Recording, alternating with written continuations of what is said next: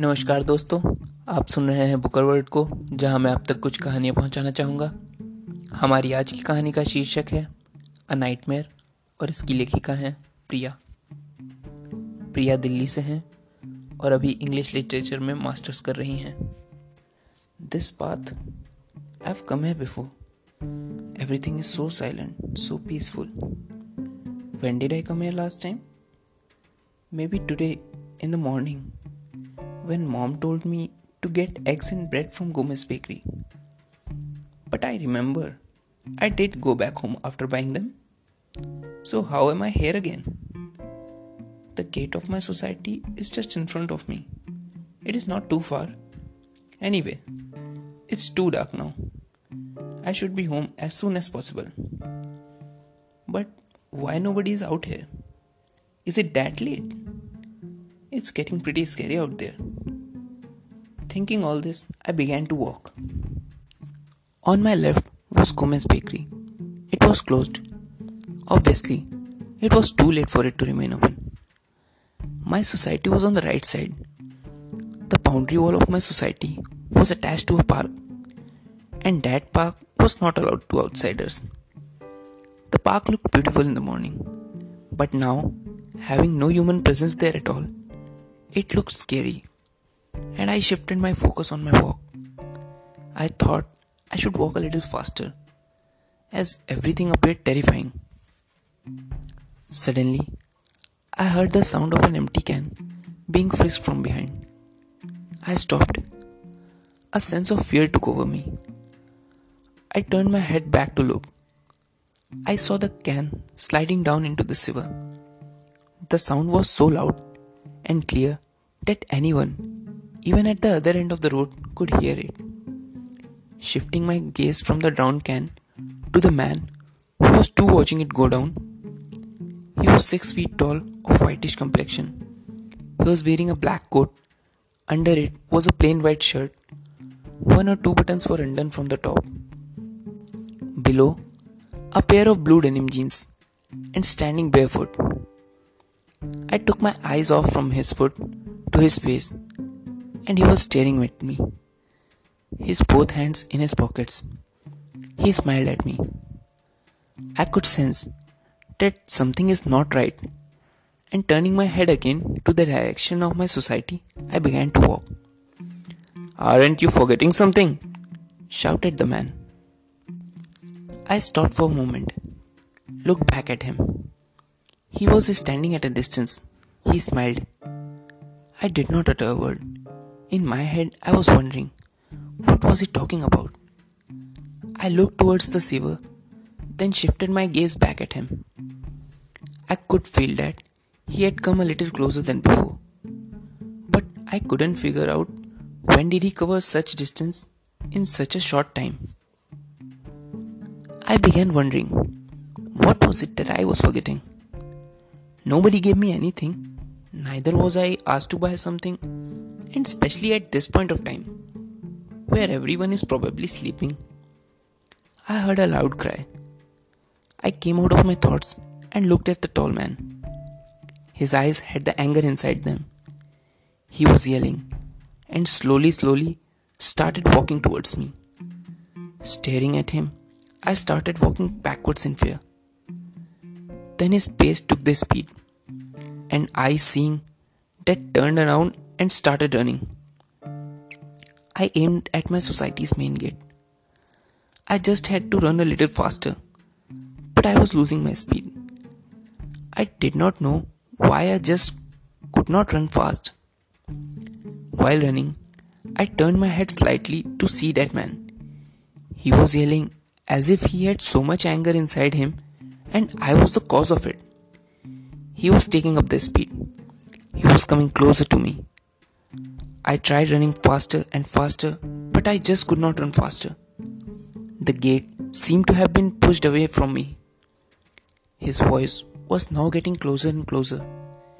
He was running so fast, it felt like he had control over my feet. I saw a shadow in front of me, getting bigger and bigger. It kept growing. I turned my back again to look at him. His face had completely changed.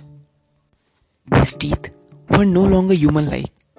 His eyes turned green. His skin was still whitish, but his body was growing bigger. It kept growing. I stumbled on a stone. I fell down. I was crying out of fear. He came near to me and asked me the same question in a calm voice. Aren't you forgetting something? What am I forgetting? I said loudly out of fear. Getting angry over it, he said in a terrifying voice, walking towards me, Give that thing that you carry inside you back to me. What do you mean? replied I, crying and dragging myself away from him to reach the gate. As I was staring at him in fear, suddenly a light from behind me reflected on him as he was walking towards me. Abruptly, I heard the horn of a vehicle from behind. I gathered my hopes back. I could see the man becoming silent on the sound of horn. He started walking backwards as the sound of the horn grew louder. It grew so loud that my ears began to ache. Too much light was being reflected on him from behind me. As I gathered strength to get up, I turned to look back, but my eyes could not see in too much light. The sound kept growing louder. I saw the headlights of a car. The number plate had a bowl with a serpent wrapped around it. The car was in so much speed that it came so close to me that I I woke up. I was sweating. My heart was beating so fast. I got up in my bed. I saw the time. It was 8:45 a.m. I had obviously missed the first 8 a.m. class. I knew I was late, and the reason was that dream. I poured some water from the jug, which is usually kept at night by my mom, beside me because she knows I keep having bad dreams. I drank it. I felt a bit calm. My heartbeat restored to its normal pace. I got up from bed. It was so dark in the room that I pulled aside the curtains. I felt better seeing the light. The beautiful rays of the sun reflected in through the window. I really had a special liking for this particular window because it was beside my bed, but I had left some space between them, which I filled with a stool, which gave a good impression of my room to me. I opened my wardrobe which was just next to the window, to pick up what to wear. I never really am that kind of person who decides a night before what she's going to wear. I'm a very random sort of person. As usual, I picked a plain black oversized t shirt and denim skinny jeans. I left them on bed and went to washroom to get freshen up and have shower. I came out of the shower wrapped in towel picked up the clothes and wore them. I drew nearer to the dressing table and picked up my favorite brown nude lipstick. I looked at myself in the mirror. There was something about that dream that was stuck in my head. I wondered, what could possibly be the meaning of such dream? Do dreams really have a meaning? And who was that guy? The palm of my hand had been feeling itchy, as if I had rubbed it against some rough surface. My head was aching a bit, as if uh, some loud noise had been the reason. Suddenly, I heard the noise of a can being frisked. In the mirror, I saw the can slipped under the bed. I stared at myself. My heart started beating fast. I slowly put my lipstick down. I felt a warm breath close to my neck. I saw the blood running down through my eyes in the mirror. I touched myself. I did not have anything on my finger. But how is it? How is it that I am bleeding in the mirror?